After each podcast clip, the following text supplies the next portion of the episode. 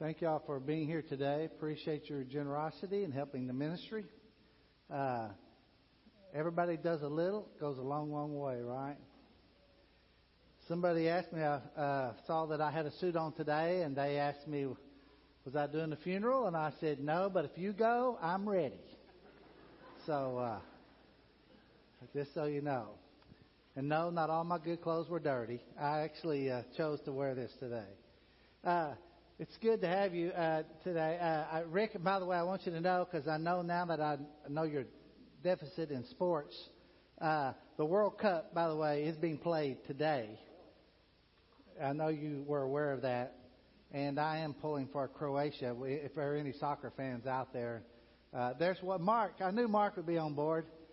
Uh, Mark and I talk every now and then. Uh, I, I told him, I won't say I prophesied it, but uh, I mentioned Croatia to him a couple of weeks ago, and uh, of course he's a England fan, so he wasn't uh, thinking that was they were going to make. But so that probably conversation, you know, that related to about three of us in here. Uh, the rest, maybe of you, maybe you've been watching Wimbledon, which by the way was a great sporting event yesterday. If any of you uh, got, I probably gathered a little bit more on the audience. I better just get to the Bible where it applies to everybody because I'm seeing right now I'll lose you quick. Uh, I do want to say before I get into this lesson, you know, uh, I think it's easy in our families, easy in our marriages, easy uh, uh, in our church family to go uh, around and always just kind of practically do things together and sometimes overlook stuff. Look, I just want to verbally tell you that I, I love you so much. I love this church family. You are you have been such a blessing and are a blessing to me and my family and I watch how you bless other people's lives, and I run into people uh, in town that has that this church has helped, or or we have conversations after an assembly, and someone says, you know, I'm brand new here, and I can't believe the things that that that that the small group I was in did for me, and I can't believe when people rallied around me when when someone died in my family, or I can't believe uh, the folks that showed up at the hospital, and all the things that go on out far outside an assembly that says we're family. And uh, and so uh, I want us to always be conscious of that and be appreciative of that. And uh, we really we we say the word forever family a lot, but it really is a forever family. And I really hope you learn to get along with each other because uh, we're going to be together a long time, you know. Uh, so uh, that that's a, that's an important thing, and that's a, a part of our own a part of our own growth and maturity as a church. Uh, we struggle together, we rejoice together, we learn together, and hopefully we make an impact on the world together. So, uh, turn in your Bibles to Luke chapter 3. Now, that, in, that particular introduction to a sermon is quite different than the introduction you're going to get in this particular text. Our, our series is called Rooted in the Spirit. But you really cannot be rooted in the Spirit if you if you are not repentant in the heart to begin with. So first, I just want to read our text, and then we'll t- have some introductory comments here. Luke chapter three, verse seven. And John said to the crowds coming out to be baptized by him, "You brood of vipers, who warned you to flee from the coming wrath?"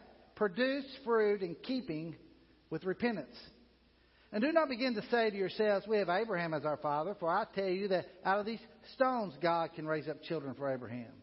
The axe is already at the root of the trees, and every tree that does not produce good fruit will be cut down and thrown into the fire.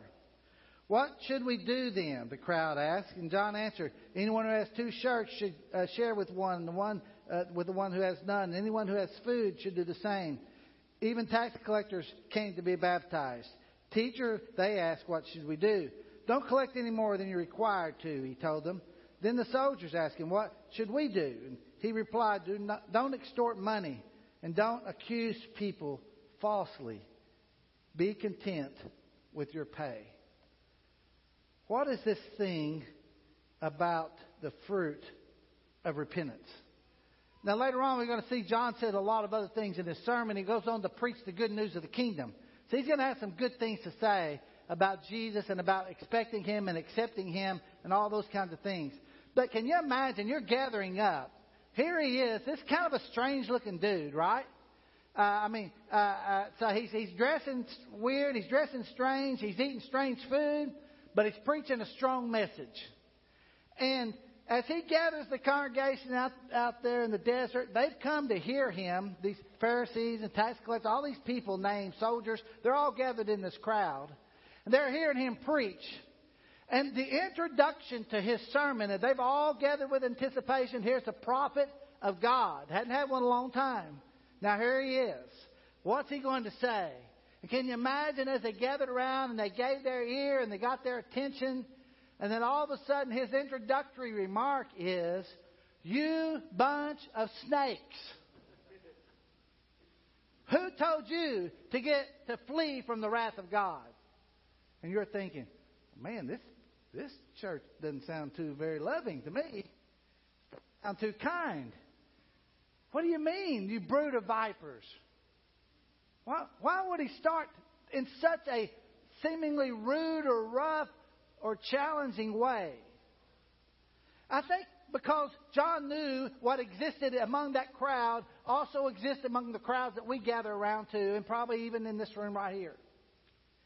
He understood that you can be religious and you can engage in religious activity but and not be engaged with God. And he got that.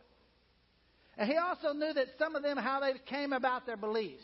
It's kind of like a uh, it's kind of like a paint job. You know, when you go to paint, I'm not a great painter. My wife's a great painter. I'm not. I'm not great at it. But uh, but you know, you you you come to that and you, you see there's there's these flaws, there's these cracks, there's these there's these brokenness spots in our life and on that wall of our life. And we say, well, we, we found something good in religion. Let's just paint over that. Let's take religion. Let's paint over that. The problem is when you do that, guess what happens? The paint starts what? Peeling off. It's going to come off. It's going to come off piece by piece. Why?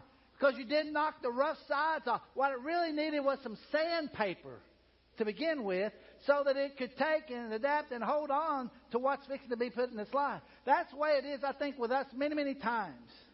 Is that this idea of being religious without repentance is a false idea from the world. Now we have kind of two sides of that. Now hang with me today, okay? Because I'm kind of going pretty quick here.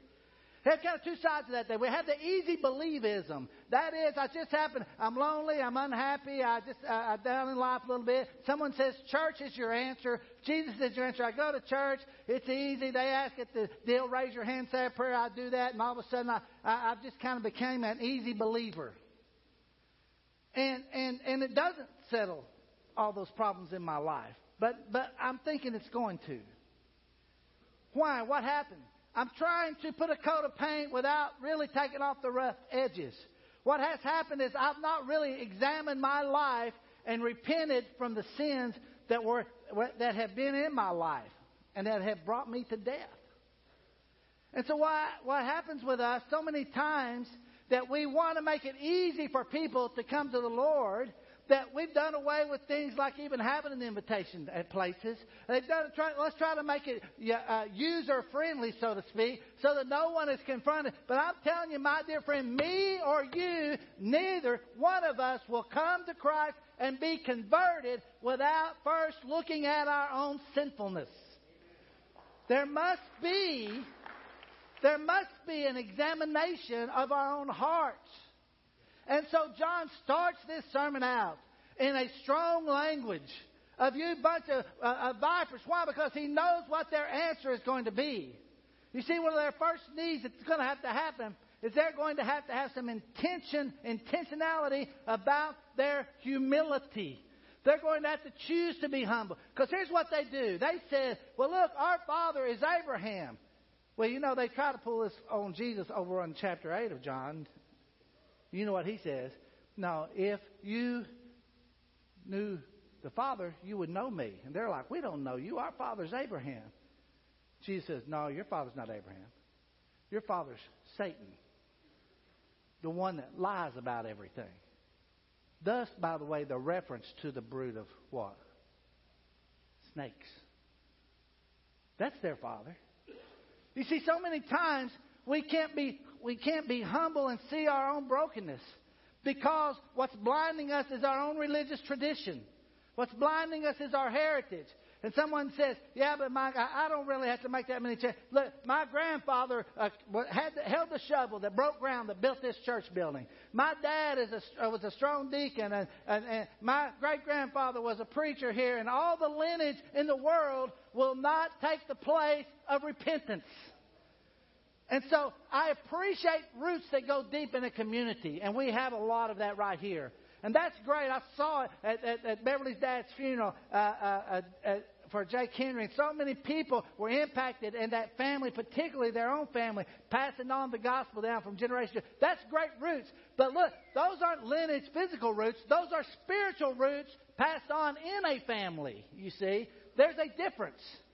I do not have certain rights here because I happen to be a part of a family that has been in this particular building over the years. That doesn't give me any rights. What, well, I don't have rights. If I'm claiming rights, I'm, a, I'm, I'm lacking humility already. Look, I can't claim Abraham as the head of my family and say somehow or another I'm connected to him, John the Baptist. I'm okay. I don't need your message. He says, No, you're exactly the one that needs message. Your father's not Abraham. Your father is Satan. And you have failed to look at yourself. So humility is needed. Self righteous Cleaned up people may go to hell if they don't acknowledge their need for God. And regret alone is not enough.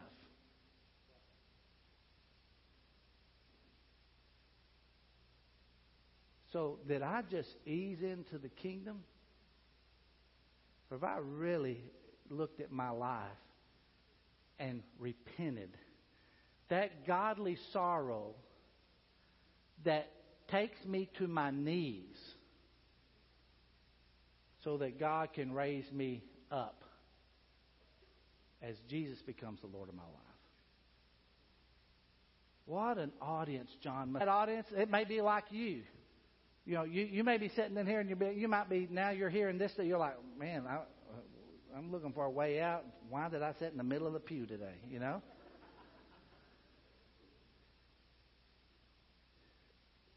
I know that in people's past, there's been messages like John the Baptist flee the wrath. The fear of God is preached. Your sinfulness is preached.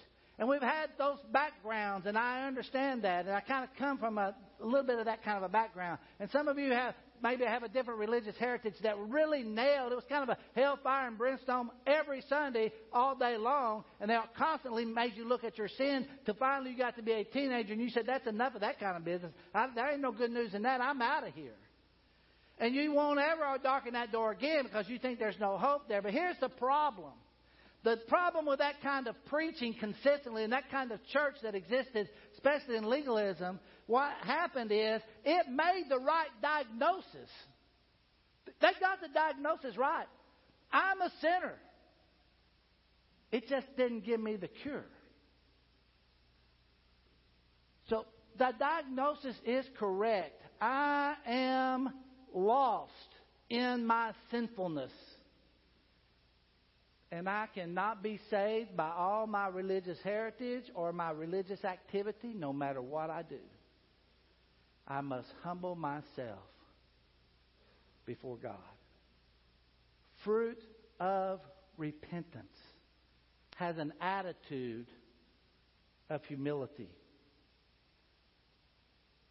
Then there is the urgency that takes place this extreme urgency. Look what he says.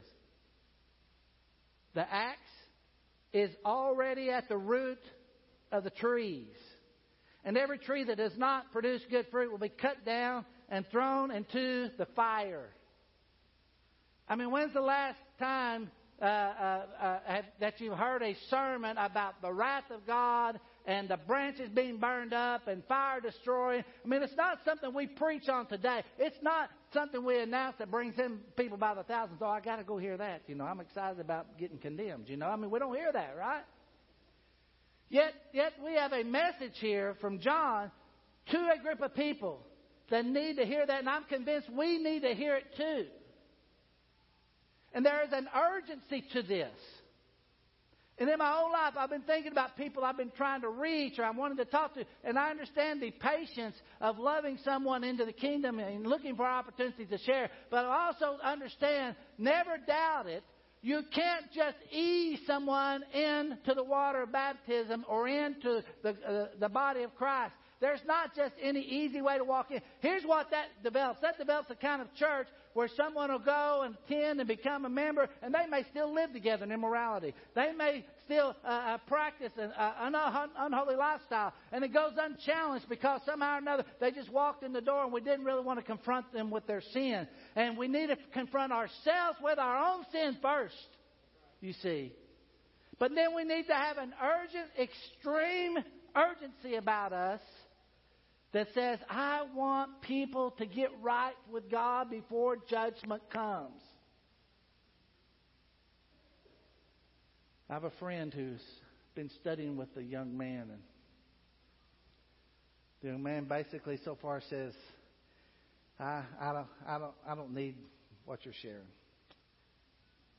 He refuses to go to church. He refuses to be religious. And he's in the middle of a battle of cancer. And he got the news last week to go on hospice. So my friend's talking to his friend. He's thinking now, now, this'll this'll make him wake up. But you know what? He's like, you know, I've I've lived a pretty good life. I think I I think I'll, I'll be okay with God. Now, you talk about a difficult situation because you and I both know living a pretty good life is not what saves us. Only the grace of God saves us. And only God and that man will know his heart in the end. But until that end comes, we better have some urgency about making sure he understands who Jesus is and what he's done for them. That's the difference. When you live in situations of persecution, when you live in Iran or Iraq and, and they're coming into their houses and they're killing your family, when you live in those situations, there tends to be more of an urgency and a commitment to follow God and stay the course, you know, because it's been tested and you've had to make that hard decision. With us, with all of our blessings and freedom, many times we're not challenged to have that kind of core commitment or even to look at our own life to make a change. And maybe sometimes we get we lose our urgency. Look, someone's lost. So you're the fireman and you're put on the high ladder and you you you get lifted up to that fourth floor and, and people can't get down. There's a guy in his office and, and you're telling him, Come on, come on. And he's like, well, you know, I just want to do a couple more things. It's really not here yet, and I have got a little more time. And you're saying, no, you need to get on the ladder. We got to get out of here. And he's like, no, no, it'll be okay. Just a little bit more. I mean, how urgent are you going to try to be? Because you know the destruction is coming his way.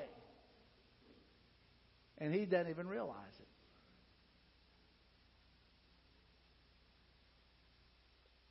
it. Extreme urgency I think is needed among God's people once again to say, we don't know when God's coming. But until He does, we want to get the gospel message out to every person possible because they are lost without a Savior. And that ought to break our heart more than anything else. Knowing people are lost ought to break our hearts more. We ought to be more concerned about that than we are about the kind of services we have, or about what time you attend, or about a host of other things that happen in the religious world. Our concern and our heart must be for the lost. That's our DNA. That's why we're attached to the blood of Jesus, is to get the blood of Jesus to other people because of the grace we've received. We've received. Can I get an amen?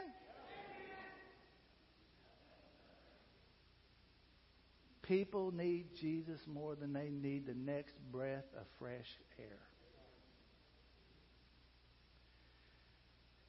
And the conversations we turn to in the midst of great need sure do seem minor once we examine clearly the need for Christ. Then there's this intense practicality that takes place because of repentance. Three times they ask this question What should we do? What should we do? What should we do? Look at it. What should we do then? The crowd asked. Now he's going to answer them. He's going to give them something to do. And by the way, there's always something to do in response to Jesus. And doing that is not about earning salvation. Doing that is about producing fruits of repentance that says we've made a change. See, repentance is a change of heart, a change of mind, and a change of direction. So they're there, they get this, they hear the message, and they say, Well, what do we need to do? John answered, Anyone who has two shirts should share with the one who has none. And anyone who has food should do the same. The first thing he tells them in this practicing fruits of repentance, the first thing he tells them is exercise generosity. Exercise generosity.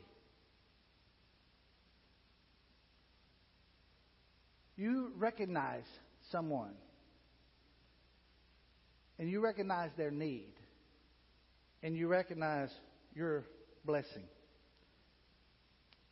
Exercise generosity.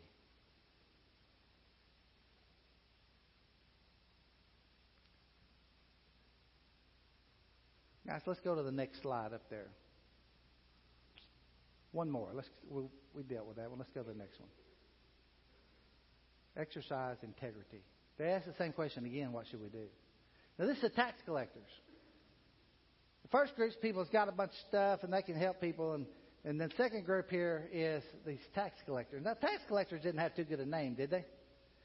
Uh, I'm not sure they have a real good name today, but uh, back then they definitely had a bad take on the on terms of of uh, the kind of life that they lived. And he says, even the tax collectors, like you're surprised, even the tax collectors are here. They're gathered up here. And they, they, they came to be they came to be baptized there too. And they said they'd ask him, they said, Teacher, what do we do? And he says, Don't collect any more than you're required to. Basically, he doesn't say you have to quit your job. He says, Start doing your job with integrity. You exercise integrity. All of a sudden, tax collector, owner of a building, rent house guy. He comes to collect rent. Miss Simon, where's your rent? Oh, here it is, the seventy-five dollars I owe you. No, I only need sixty-five. Why did did my rent go down? Well, you know, it really all should have been sixty-five to begin with, but I've heard a message that changed my. I've been taking some for myself, and I've, I've quit doing that. Really? Yeah, it's only going to be Joe. Get in here. Our rent's going down. Bring this guy inside. Let's meet him. All of a sudden, when people start practicing fruits of repentance in the character of their life that's different than who they were before, people notice that. So not only the tax, but the soldiers were challenged too. And then these soldiers, look, look at what look at what they have in the soldiers. Let's look at the next one. He says that these soldiers came, and you know what they would do? Sometimes they would have that with their authority, they would lord it over people. They would force people to do things. They would extort things. They would lie about it. If you don't pay us more, we're going to tell them you did this. You'll go to jail. Those kinds of things. And now these soldiers that have heard this message, now their life has changed. And he tells them, no, you, you don't do that anymore. You don't extort people anymore. You don't accuse people falsely. You quit lying. And you be content with what you have. He doesn't tell them to quit soldiering. He tells them that in the life that they're living, go out now and be a person of unselfishness, a person of character, a person of integrity, a person of grace and kindness. And all of a sudden, when that one who had been rude to you all those days now comes and you start seeing something different, first you're like, okay, what's wrong with him? And then after you test it a while and you see that they consistently made a change in their life, you're like, okay, now I see it. This one, what, something happened to you. What happened? Guess what it creates? It creates opportunity to share the good news that changed your life. That's what fruits of repentance do. Fruits of repentance is not just about you being sorrowful and turning from. It's never just a turning from something. It's a turning from something and a turning to God. To where your walk in life is different now. And as you walk in life, people notice the difference and opportunities come about now for you to share the good news of what changed your heart and your life. And now this fruit is about faithfulness. You see, it's not that God is saying go be fruitful. The goal is not fruitfulness. The, God, the goal is faithfulness.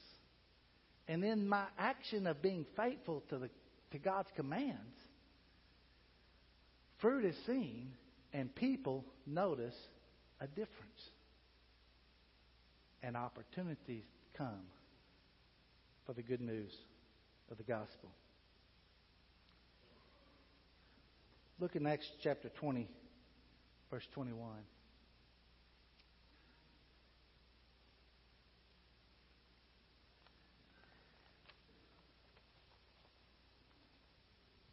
In Acts chapter 20, 21, the Bible says, I had declared to both Jews and Greeks that they must turn to God in repentance and have faith in our Lord Jesus Christ. Belief without repentance, useless. Baptism without repentance, useless. Acts 26, verse 20.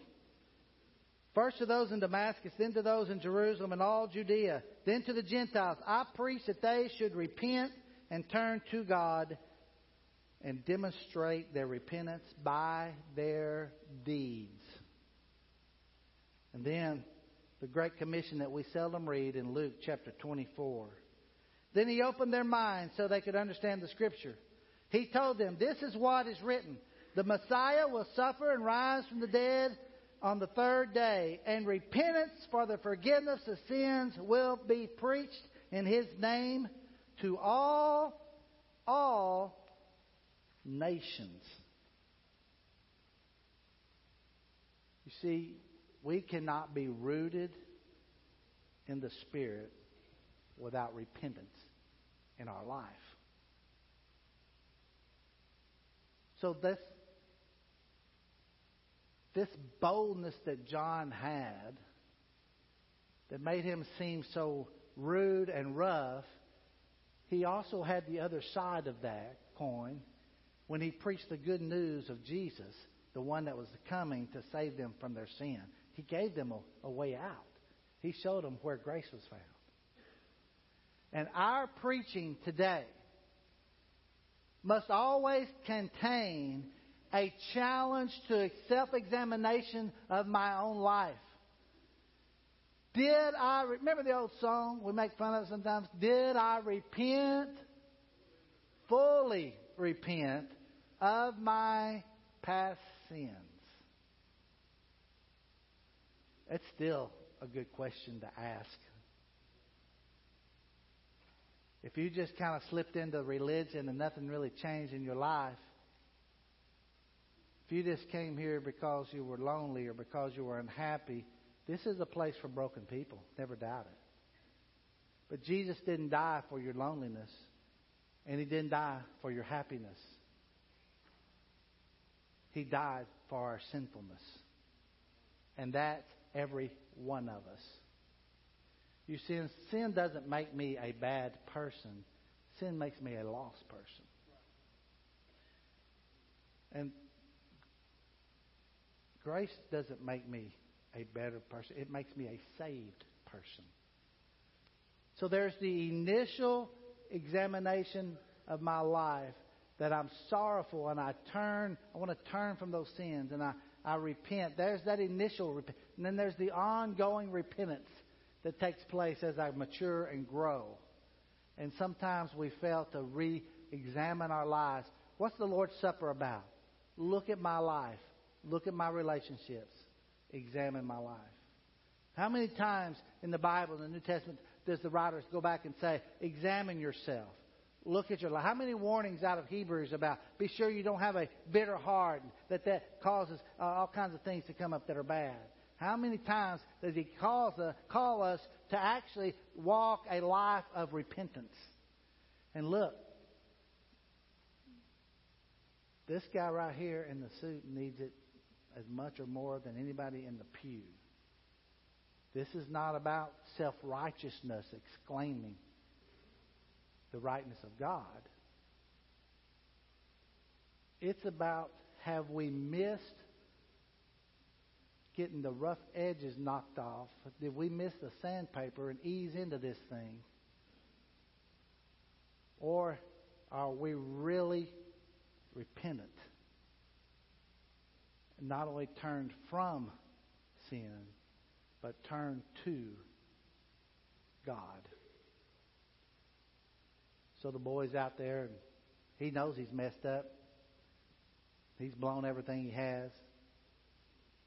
He decides, look, I'll just go back home. Maybe my dad, he won't probably accept me, but maybe he'll just let me live like a, one of the workers in the barn. So he acknowledges his own sinfulness. He comes to his senses, the Bible says in Luke 15, and he starts to come home. And when he starts to come home, the father is looking for him. And when he sees him, the father, I love this picture, God goes running toward the son to embrace him. Now, before that ever happened, that son had to, the road he was walking, before it ever happened, that son had to turn around and walk back up the road toward the house. Repentance is a change of direction. And man, when he repented and came home, that father loved on him and celebrated and said, Let's have a big party. Because my son that was what? Lost is now found. The one that was dead is now alive. We can't do anything but celebrate that. That's celebration time there when someone turns around their life and they repent and they come home to God. That's time for celebration. Now, look, that's not the only problem that boy ever had in life. We don't get the rest of the story, but don't think for a minute he didn't have some more struggles down the road. But he was in the right place to face them when he was at home with his father. He had all the help he needed. Sometimes you and I try to hide the things in our life that really need to be exposed to the Father. He already knows them anyway, right? To help us walk in this thing called repentance. So you're going to hear a lot of lessons down the road about fruit of the Spirit love, joy, peace, patience, kindness, goodness, gentleness, self control. Against these, there's no such law. And all those are going to be growing things and maturing things. But if you ever wonder why you can't get any traction in your life in those areas of growth, take a little look back. It might be you never repented to begin with. So, fruit of repentance have to exist for us to be rooted in the Spirit. Because the Spirit is about producing holiness in our life. And God is more concerned with our holiness than our happiness. And He's more concerned with our character than our likes and dislikes. And He's more concerned about our personal commitment than He is our previous mistakes.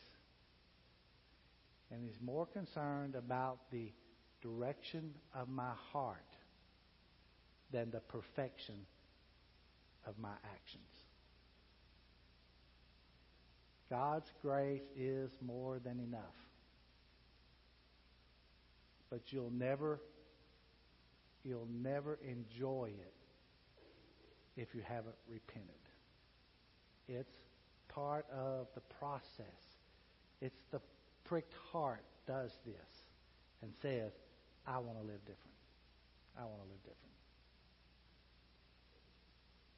Well, aren't you glad you came to be called a bunch of snakes today? Well, we've all come out of the snake pit, right? We all had that tasted that poison that existed from the father of all lies.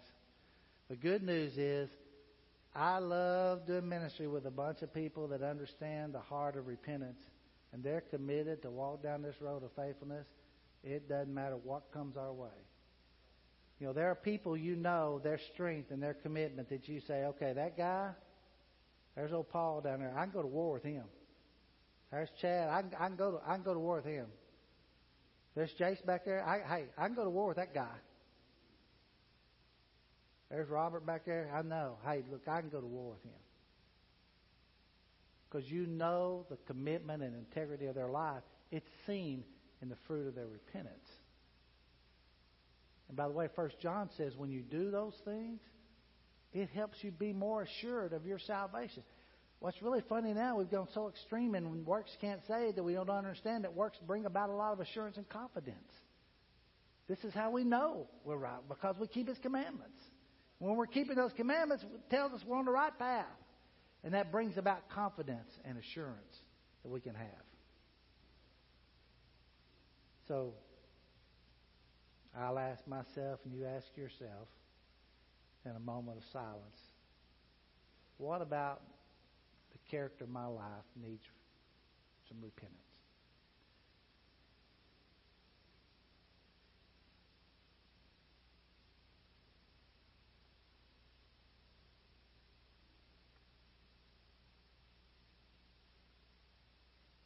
Father, please forgive us for arguing over the tiny little unimportant things in life as we fail to see the most important things in your word and in your heart. Help us as a church to never lose our direction or our commitment to the gospel. I pray, Father, for myself and every brother and sister here, as we take a fresh look at our own lives, that our own characters will become stronger and will be more like Jesus. And as those fruits of repentance are taking place, that they'll create opportunities for us to be urgent about sharing the gospel, always in a spirit of humility, because we know it's only by your grace that we're saved. Give us the boldness that we need to walk as Jesus walked. Give us clear vision. Help us to no longer believe the lies of Satan. Help us to believe the words of Jesus. There's no way to the Father except through Him.